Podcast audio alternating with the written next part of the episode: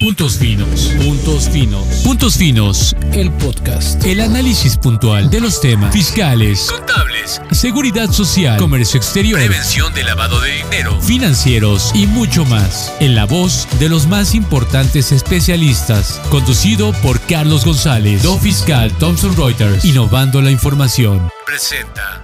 Sean bienvenidos al podcast Puntos Finos de Thomson Reuters. En esta ocasión con el maestro Iván Alemán Loza, socio fundador de Alemán Santiago Abogados, importante firma especializada en temas corporativos, financieros y de energía, entre otros, quien nos comentará de un tema muy valioso para todos ustedes.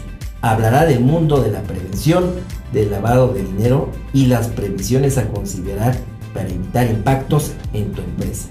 Muchas gracias por estar con nosotros estimado amigo de Thomson Reuters y desde luego del público que nos escucha hoy en el podcast Puntos Finos. Al contrario, estimado, mil gracias a Thomson Reuters, a ti y desde luego a todas las personas que nos escuchan. Muchísimas gracias. Bueno, pues vamos a entrar en materia de este importante mundo de la prevención del lavado de dinero.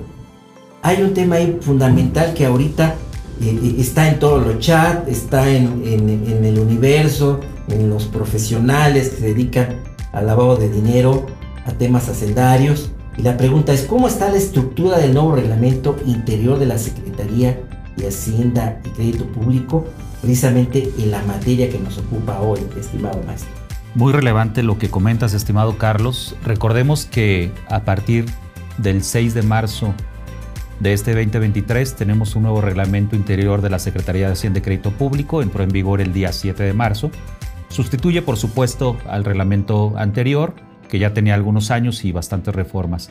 ¿Por qué es relevante para la materia que nos ocupa el día de hoy, prevención de operaciones con recursos de procedencia ilícita y financiamiento del terrorismo? Por una razón fundamental, recordemos que la Secretaría de Hacienda y Crédito Público es nuestra gran protagonista como autoridad, tanto en los temas normativos como en los temas de supervisión. De hecho, si nosotros revisamos la Evaluación Nacional de Riesgos, perfectamente podemos identificar en lo que se conoce como régimen de prevención del lavado de dinero, que éste se integra entre otros actores precisamente por las autoridades, la autoridad normativa o la autoridad supervisora, entre otros. Este reglamento prevé, regula, establece quiénes son precisamente esas autoridades normativas. El nuevo reglamento interior de Hacienda de la Secretaría de Crédito Público mantiene el arreglo institucional que ya hemos tenido desde los últimos 10, 15 años. ¿Qué significa este arreglo institucional? Se conserva a la unidad de banca valores y ahorro, a la unidad de banca de desarrollo y a la unidad de seguros, pensiones y seguridad social como las autoridades normativas, es decir, las autoridades que elaboran las disposiciones de carácter general que todos nosotros aplicamos en el día a día con relación al régimen de prevención de lavado de dinero y financiamiento del terrorismo. El secretario de Hacienda y Crédito Público conserva como facultad indelegable la emisión de reglas de carácter general, es decir, las disposiciones. Como bien sabemos, estas unidades, reitero, elaboran las disposiciones, las que nosotros aplicamos, y es el secretario de Hacienda y Crédito Público quien las emite. Muy importante también mencionarlo, estimado Carlos, si me permites, estas unidades no solamente elaboran las disposiciones, sino que también las interpretan. Esto es fundamental. Normalmente, como consultores o los sujetos supervisados, lo que solemos hacer es acudir a nuestra ventanilla natural, que es el órgano supervisor. Le hace, por ejemplo, la Comisión Nacional Bancaria de Valores, o bien la CONSAR, o bien la Comisión Nacional de Seguros y Fianzas, dependiendo el tipo de intermediario financiero. Sin embargo, es importante nuevamente recalcar y saber, considerar que la interpretación normativa la tienen estas unidades. Si bien nuestra consulta puede ingresar a través del órgano supervisor, serán estos quienes en un momento dado determinen si ellos atienden el planteamiento o bien si consideran que es un tema de interpretación, acudirán a estas tres unidades que acabo de comentar. Muchísimas gracias. En ese sentido, ¿cómo quedan las unidades normativas, estimado? Sí, estimado. Como te comentaba eh, y como bien eh, lo saben, está el secretario de Hacienda y Crédito Público, posteriormente vienen las eh, subsecretarías, que por cierto no es necesariamente materia objeto de, nosotros ahora, sin embargo, es importante considerar que la Subsecretaría de Ingresos desaparece. La subsecretaría como tal, que no las funciones o que no ciertas unidades. Esas unidades pasan a formar parte de la Subsecretaría de Hacienda y Crédito Público. Reitero, no es la materia que nos ocupa el día de hoy. Y está también muy importante la Subsecretaría de Egresos.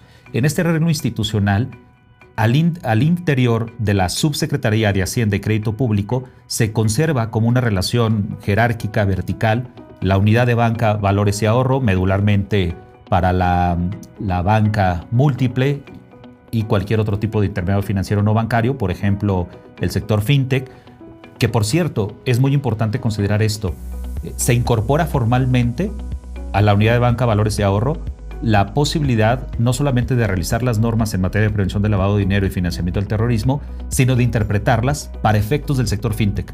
Eso no estaba antes en el reglamento. Cuando hubo la reforma en materia de fintechs, eh, hubo un ordenamiento que quedó intocado, que fue precisamente el reglamento interior de la Secretaría de Hacienda y Crédito Público, de tal manera que la unidad de banca, valores y ahorro no tenía formalmente competencia para interpretar las disposiciones en el sector fintech. Ahora sí, pero regreso a lo que estoy conversando. Reitero, está la unidad de banca, valores y ahorro para este sector de banca múltiple, por ejemplo, o casas de bolsa o casas de cambio, fintech, entre otras. Está la unidad de banca, valores y ahorro para la banca de desarrollo, por ejemplo, Banjército, Banobras, NAFIN, entre otros. Y está también la Comisión Nacional de Seguros y Fianzas, precisamente para el sector de eh, instituciones de seguros y fianzas, que aquí la autoridad normativa es la Unidad de Seguros, Pensiones y Seguridad Social, que lo mismo sucede también para el sector AFORES. La Unidad de Seguros, eh, Pensiones y Seguridad Social es la autoridad normativa en materia de AFORES. ¿Qué rol tienen otras autoridades al interior de la Secretaría de Hacienda y Crédito Público? Por ejemplo, esa importante institución que ha tenido relevancia y hoy, bueno, creo tiene un impacto la Procuraduría Fiscal de la Federación. Muy relevante tu planteamiento. Lo comento de la siguiente forma. La Procuraduría Fiscal de la Federación es el abogado o es el órgano consultor de la Secretaría de Hacienda y Crédito Público. Es decir, cualquier planteamiento amén de las facultades y de las funciones que tienen distintas materias, pero cualquier planteamiento que tenga que ver con interpretación normativa, ya sea a nivel de ley, a nivel reglamentario, a nivel administrativo, no solamente con disposiciones, con decretos, con acuerdos, oficios circulares, etcétera, es la Procuraduría Fiscal de la Federación quien en última instancia tiene la facultad de interpretar e incluso a mi juicio, y esto puede ser debatible, esta es mi opinión, e incluso a mi juicio la facultad de integrar la norma ante vacíos de ese carácter. Es decir, Procuraduría Fiscal de la Federación es en última instancia un órgano consultor de las unidades que acabamos de decir, por ejemplo, o bien de los órganos supervisores. De tal modo que si en un momento determinado estas unidades estiman pertinente participar a la Procuraduría de ciertos temas normativos en materia de prevención del lavado de dinero y financiamiento del terrorismo, lo pueden hacer. La prueba fiscal de la federación no es una ventanilla para la atención de particulares, es una ventanilla para la atención de los propios eh, órganos. Muy importante destacar, el reglamento interior conserva la facultad de la Subprocuraduría de Asuntos Financieros precisamente para participar en la elaboración y en la opinión de las disposiciones en materia de prevención del lavado de dinero. Se sigue conservando el rol, a mi modo de ver esto es plausible y es afortunado, reitero, esto ya venía sucediendo desde el 2017 por una reforma que hubo al anterior reglamento eh, ya abrogado y se mantiene esta función. Importante también decirlo eh, en relación con tu pregunta, la Tesorería de la Federación es una autoridad que también tiene cierta competencia en los temas que nos ocupan pero enfocado al sector público y auxiliares de servicio de tesorería. Me explico. La Tesorería de la Federación es un vigilante de los fondos y valores públicos, del erario público, del recurso que se maneja todos los días y que por supuesto, como bien ustedes lo saben, proviene de nuestras contribuciones, entre otros. Pues bien, la Tesorería de la Federación tiene la facultad, se conserva en el reglamento, esto ya venía también de tiempo atrás, se conserva la facultad de solicitar información sobre la situación financiera o estados financieros de los servidores públicos a nivel federal. Esto es relevante porque en un momento dado, si existiera alguna sospecha, alguna investigación en temas de corrupción, por ejemplo, es la Tesorería de la Federación una autoridad habilitada para solicitar la información. Y también de los auxiliares de servicios de tesorería, es decir, de todas aquellas personas que coadyuvan, por ejemplo, en el tema de recaudación de impuestos, tales como, por ejemplo, los notarios públicos. Esa es la importancia de, las unidades que participan y desde luego la importancia de que en el reglamento interior de Hacienda estén reflejadas estas funciones. Respecto a otra importante institución, la unidad de inteligencia financiera. ¿Nos puedes platicar algo al respecto y también sobre la Comisión Nacional Bancaria de Valores?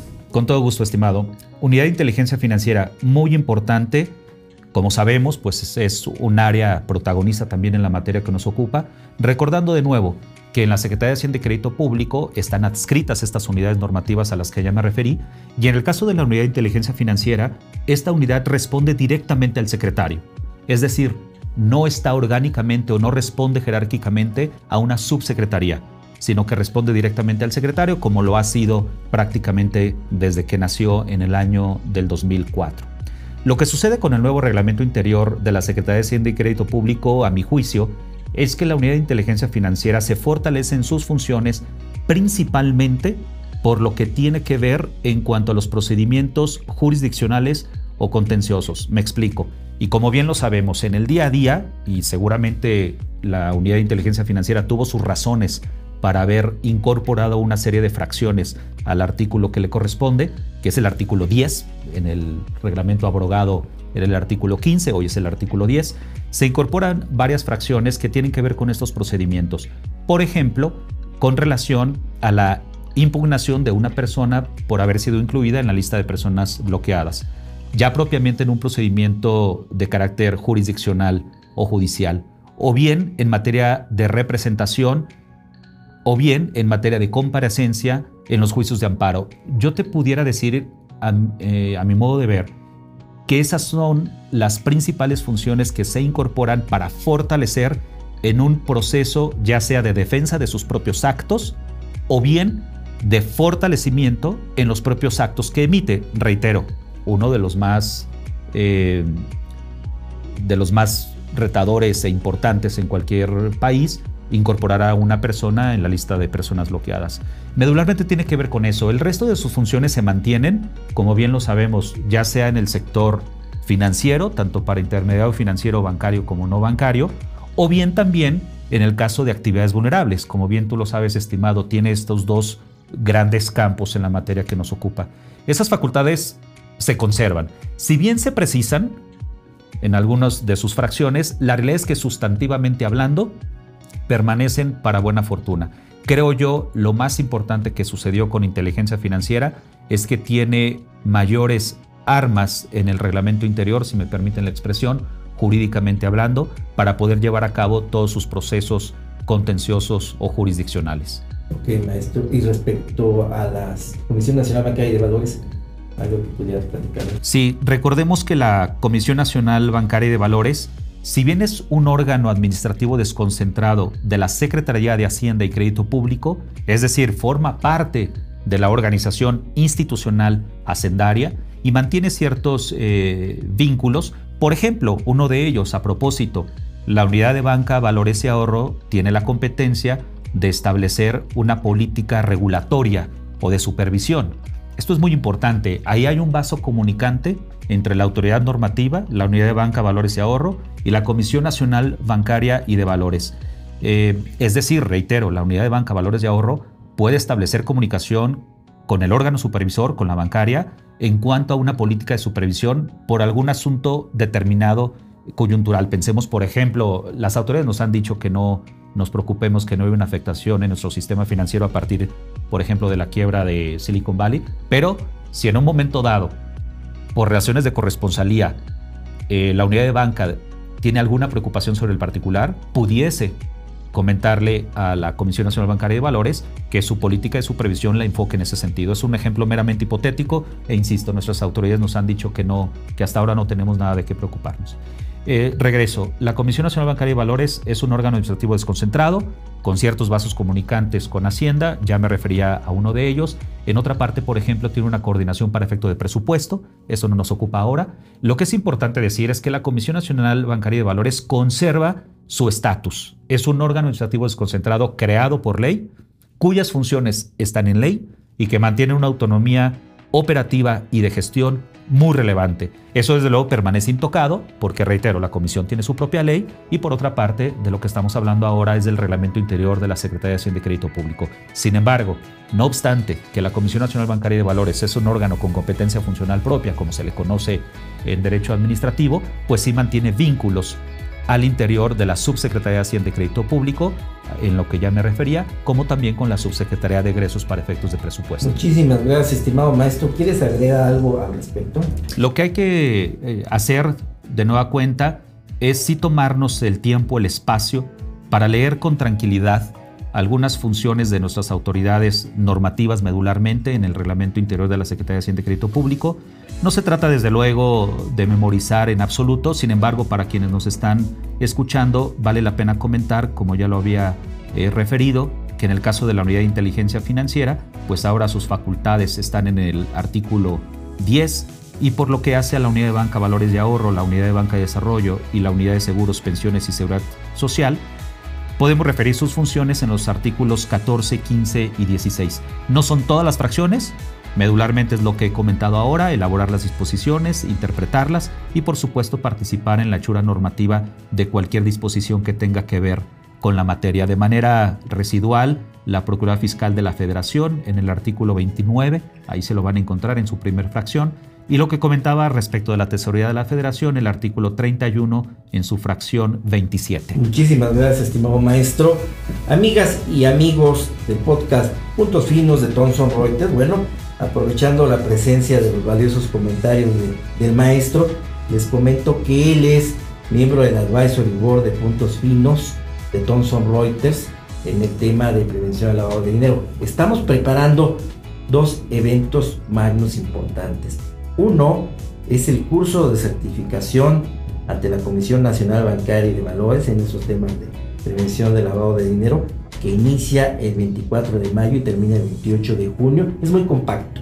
Él nos platicará el maestro y el otro, pues el Magno Congreso Internacional de Prevención del Lavado de Dinero para el 24 de agosto. Maestro, ¿nos puedes platicar algo al respecto? Sí, con todo gusto. El curso en esta segunda edición tiene por objeto medular el prepararnos para obtener la certificación de la Comisión Nacional Bancaria de Valores. Es decir, si eres una persona que tiene la necesidad de capacitarse para presentar la evaluación y acreditar, o bien renovar la certificación, es importante comentar que este curso se ciñe de manera objetiva, concreta, precisa, a lo que es el temario de la Comisión Nacional Bancaria de Valores. Se agota de manera muy específica en forma puntual lo que son todos y cada uno de los temas, por ejemplo, el contexto internacional, la parte técnica, normativa, en la cual, desde luego, hablaremos de las actualizaciones, por ejemplo, lo que conversábamos ahora, el nuevo reglamento interior de la Secretaría de Hacienda y Crédito Público. Pero no se queda ahí, otras actualizaciones, por ejemplo, las disposiciones como ha sucedido en distintos sectores, le hace, por ejemplo, SOFOMES o asesores en inversiones, entre otros. Y por supuesto también tiene su tercer componente que tiene que ver con el enfoque basado en riesgos y las actividades de auditoría.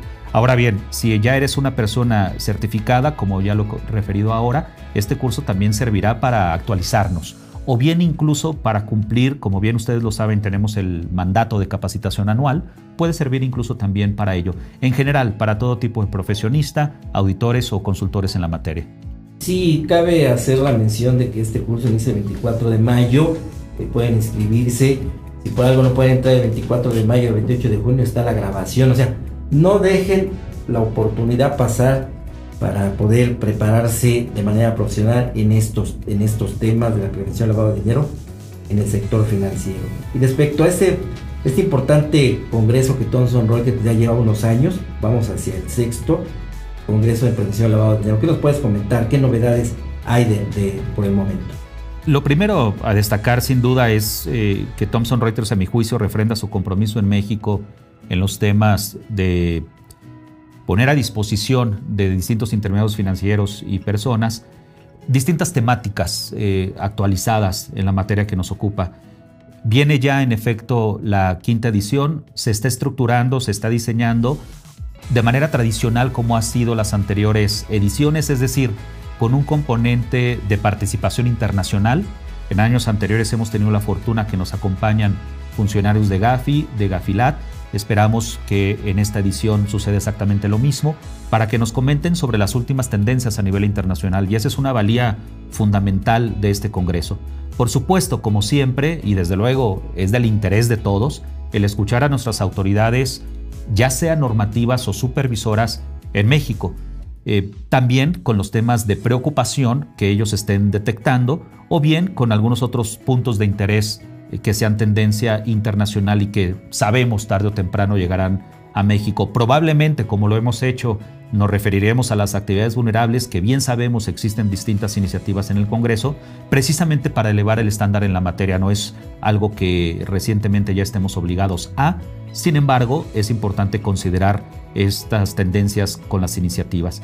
Y desde luego también la participación del sector privado. Me parece que es fundamental lograr un diálogo, lograr una comunicación con el sector privado para que también los intermediarios financieros o los propios expertos consultores que nos acompañan nos den sus puntos de vista sobre distintas temáticas, de tal modo que el Congreso se convierta en una fuente de conocimiento y también, por supuesto, de puntos de vista para el debate que nos sirvan en el día a día en todas nuestras actividades. Muchísimas gracias, estimado maestro.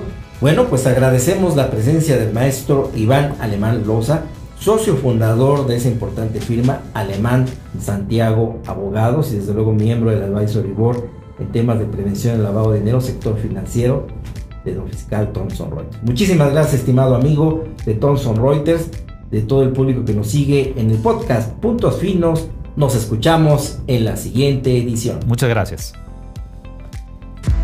Adquiere tus accesos a los eventos que estamos organizando, importantes espacios de difusión en los que participarán nuestros invitados, compartiendo contigo la mejor información de los temas que te interesan. Ponte en contacto con nosotros para adquirir tus accesos.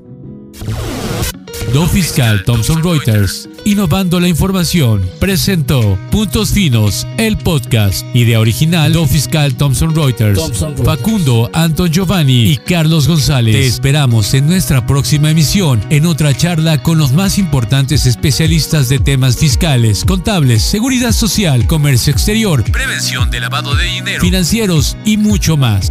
Puntos Finos, el podcast.